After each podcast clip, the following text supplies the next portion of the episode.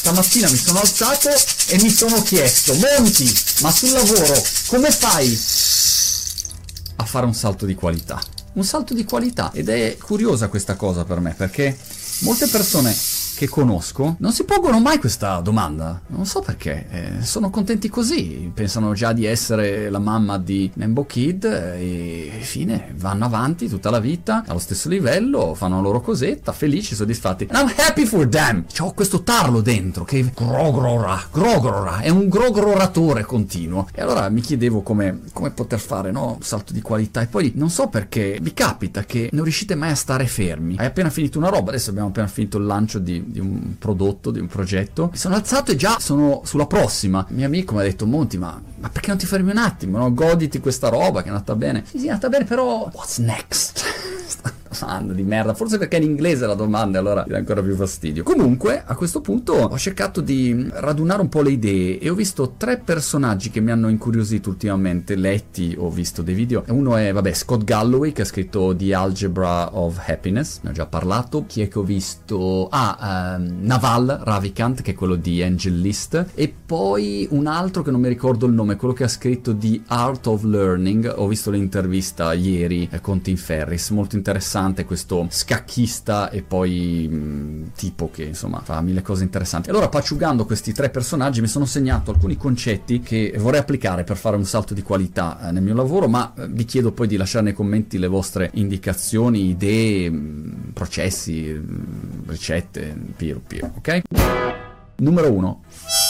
Per fare un salto di qualità sul lavoro bisogna organizzare meglio la propria giornata. Monti, organizzati meglio. Io spesso non mi organizzo bene la giornata. Ne faccio fatica, a volte mi perdo via, poi magari ci sono delle notti che non dormo, quei frugoli che mi svegliano. Quindi arrivo e spesso sono sballato, non riesco a avere quell'ordine perfetto, ideale, di cui parlano i grandi guru dell'organizzazione efficace, efficiente, tutto, e non ci riesco. Però organizzare meglio la giornata. E allora tra le mille cose, mille concetti, spesso che sono delle boiate clamorose, ce n'è uno che mi sono segnato segnato che è quello del bloccare degli spazi di pensiero nella giornata. Alla fine sul lavoro è ovvio che lo puoi fare solo se lavori in proprio o sei il capo, insomma, perché sennò ti dicono quello che devi fare, ecco, però diciamo, se hai la fortuna o il coraggio di lavorare per i fatti tuoi, avere dei momenti nel calendario, io uso Google Calendar, dove tu non blocchi le riunioni, tu blocchi i momenti per pensare. Alla fine ci pensate è una roba assurda che il momento del pensiero sia limitato, con confinato a quando magari vai lì che ti vai a fare la pisciatina, no? vai a mangiare e allora stai camminando e ragioni un secondino e dici ma potrei fare questo oppure torni a casa la sera. Cioè, ma perché un momento così fondamentale che è il pensiero deve essere relegato? No, quello deve essere fondamentale. Ultimamente ho ragionato su questa idea di fare una scuola di business gratuita per tutti. Allora, secondo me è un'idea interessante, però mi serve tempo per ragionarci. Se poi sono sommerso, capito, in due minuti, cosa la call e roba eh, come fai? Invece bloccare i momenti di pensiero intorno a quelli, organizzare tutta la parte di esecuzione, che è fondamentale, ovviamente l'esecuzione, però eh, la fai tu o la deleghi, no?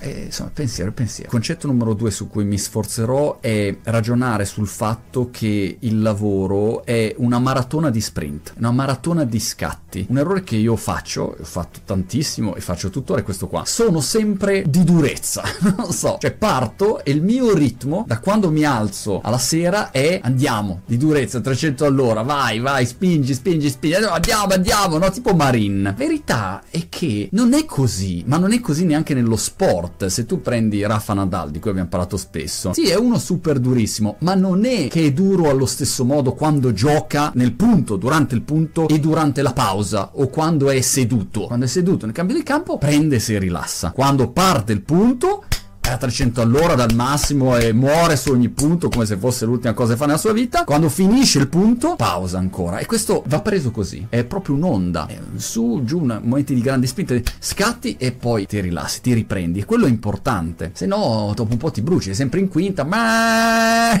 dopo un po' Bam! Numero 3 mi sono segnato la tecnica di Hemingway per scrivere, mi piace molto e la possiamo applicare sul lavoro. In pratica arrivi alla fine della giornata e quando è la fine della giornata, non prima di andare a letto, alla fine della tua giornata diciamo lavorativa, anche se per molti di noi è proprio prima di andare a letto, ma dovresti avere la buona abitudine no? di staccare prima di avere un momento di decompressione, però diciamo alla fine della tua giornata lavorativa ti chiedi qual è la cosa più importante, qual è il problema principale che devo risolvere, qual è quella cosa che fa tutta la differenza nel mondo nel momento in cui riesco a risolverla e lasci aperta questa domanda. La mattina, quando ti alzi, la prima cosa che fai è riapri questo capitolo, no? quando sei bello fresco, riposato, l'inconscio, il conscio, questo trucciamento di, di, di, di coscienza in coscienza, sei lì un po' ricoglionito ancora e lì si apre, capito?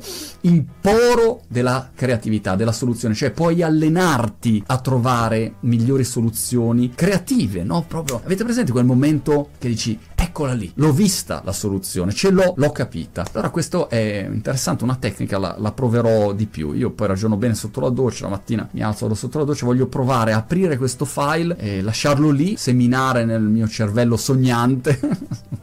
e poi alzarmi la mattina e vedere com'è. Spero un'idea la, la imboccherò giusta, una su 365 giorni, spero di imboccarla. Che è quello che ha fatto Angelist, che è una delle persone più smart in circolazione, se lo seguite dice sempre cose molto pensate, Mondo Tech non solo, riassume Bellin in otto righe tutto quello che io avrei sempre voluto dire su che cosa bisogna ignorare sul mondo del lavoro e sulle persone che assolutamente bisogna ignorare. E allora ve lo leggo, ve lo dico e siamo a posto così sigla. Piru, piru, piru, piru. And I said no, no, no. Chi ignorare allora? Numero uno, the complainers. Quelli che si lamentano. non se ne può più di quelli lì, questa era facile. Numero due, angry people. Le persone sempre arrabbiate. Mi è capitato di tornare in Italia qualche volta nello stesso posto e c'è una persona che è sempre arrabbiata alla cassa. Ma una volta potrai non essere arrabbiata? No, sempre arrabbiata. Immaginatevi dover lavorare con una sempre arrabbiata. Terza tipologia di persona assolutamente da ignorare fare. Oh, è chiaro che se tu fai il dipendente e sei lì e ti trovi con queste persone, puoi fare ben poco, se non appena puoi filartela e sapere quantomeno che sono persone così, è meglio non averci a che fare, cercare un posto con persone diverse se lo trovi. Questo ragionamento di sapere chi ignorare chiaramente funziona molto bene se sei un imprenditore, se sei un freelance o tutte le persone con cui magari inizi delle collaborazioni, delle partnership, dei clienti. Diciamo terza tipologia high conflict people, le persone che godono nel conflitto e persone che sono sempre in guerra e gli piace. Questi per me sono i peggiori, perché come dice Charlie Munger, non dovresti mai lottare con un maiale, perché un maiale nel fango si diverte. Quarta tipologia che individua il vecchio Naval sono quelli che cercano di spaventarti rispetto a qualche cosa che non è un pericolo presente e non è neanche chiaro. Gli allarmisti professionisti, gli spaventatori professionisti. E questo introduce che cosa ignorare? E la prima cosa dice ignorare, the news. Un conto è tenersi informati è fondamentale su quello che sta succedendo sia nel tuo settore, nel mondo, in modo oggettivo, avendo delle buone fonti di informazioni. Tutt'altra cosa invece è entrare nel circo dei media che ogni giorno ha l'ultima notizia, l'ultima strage, l'ultimo disastro, sempre per tenerti attaccato con quella sensazione di ansia orrenda, orribile.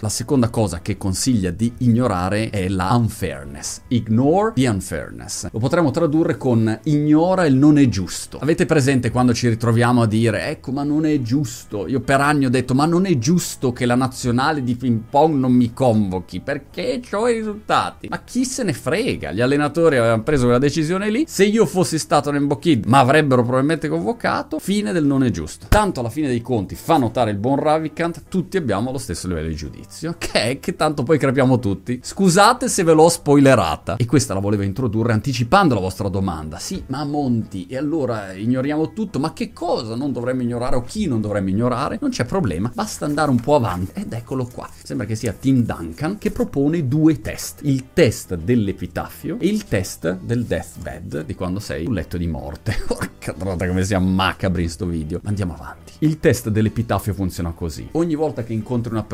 un'azienda con cui devi iniziare una collaborazione, ad esempio, immaginarti che sulla tua lapide ci sia scritto ha collaborato con quel nome lì. Se ti suoni come una figata pazzesca, vai. Se ti sembra invece una roba che mm, però un po' in imbarazzo, forse è meglio passare la mano. Il test del letto di morte, che non è il massimo da pensarci, oh, ma prima o poi ci si passa a tutti, quindi è giusto ipotizzarlo funziona così. Quando saremo lì sul lettino e pensiamo a una persona o a un'azienda con cui stiamo spendendo del tempo, saremo felici di averlo fatto? Sì? No. C'è una persona con cui non stiamo spendendo del tempo, con cui vorremmo invece farlo, ce ne pentiremo sul nostro lettino. Uno sforzo che personalmente sto cercando di fare è riuscire a diventare un ignoratore professionista di serie A. Saper ignorare le cose giuste e le persone che assolutamente sono sbagliate. Perché è una di quelle competenze che ci servono se uno vuole ottenere dei risultati sul lavoro. E a questo proposito chiudo con una citazione sempre di Tribal Mentors eh, che mi sembra la zia genoveffa di tutte le citazioni, la madre,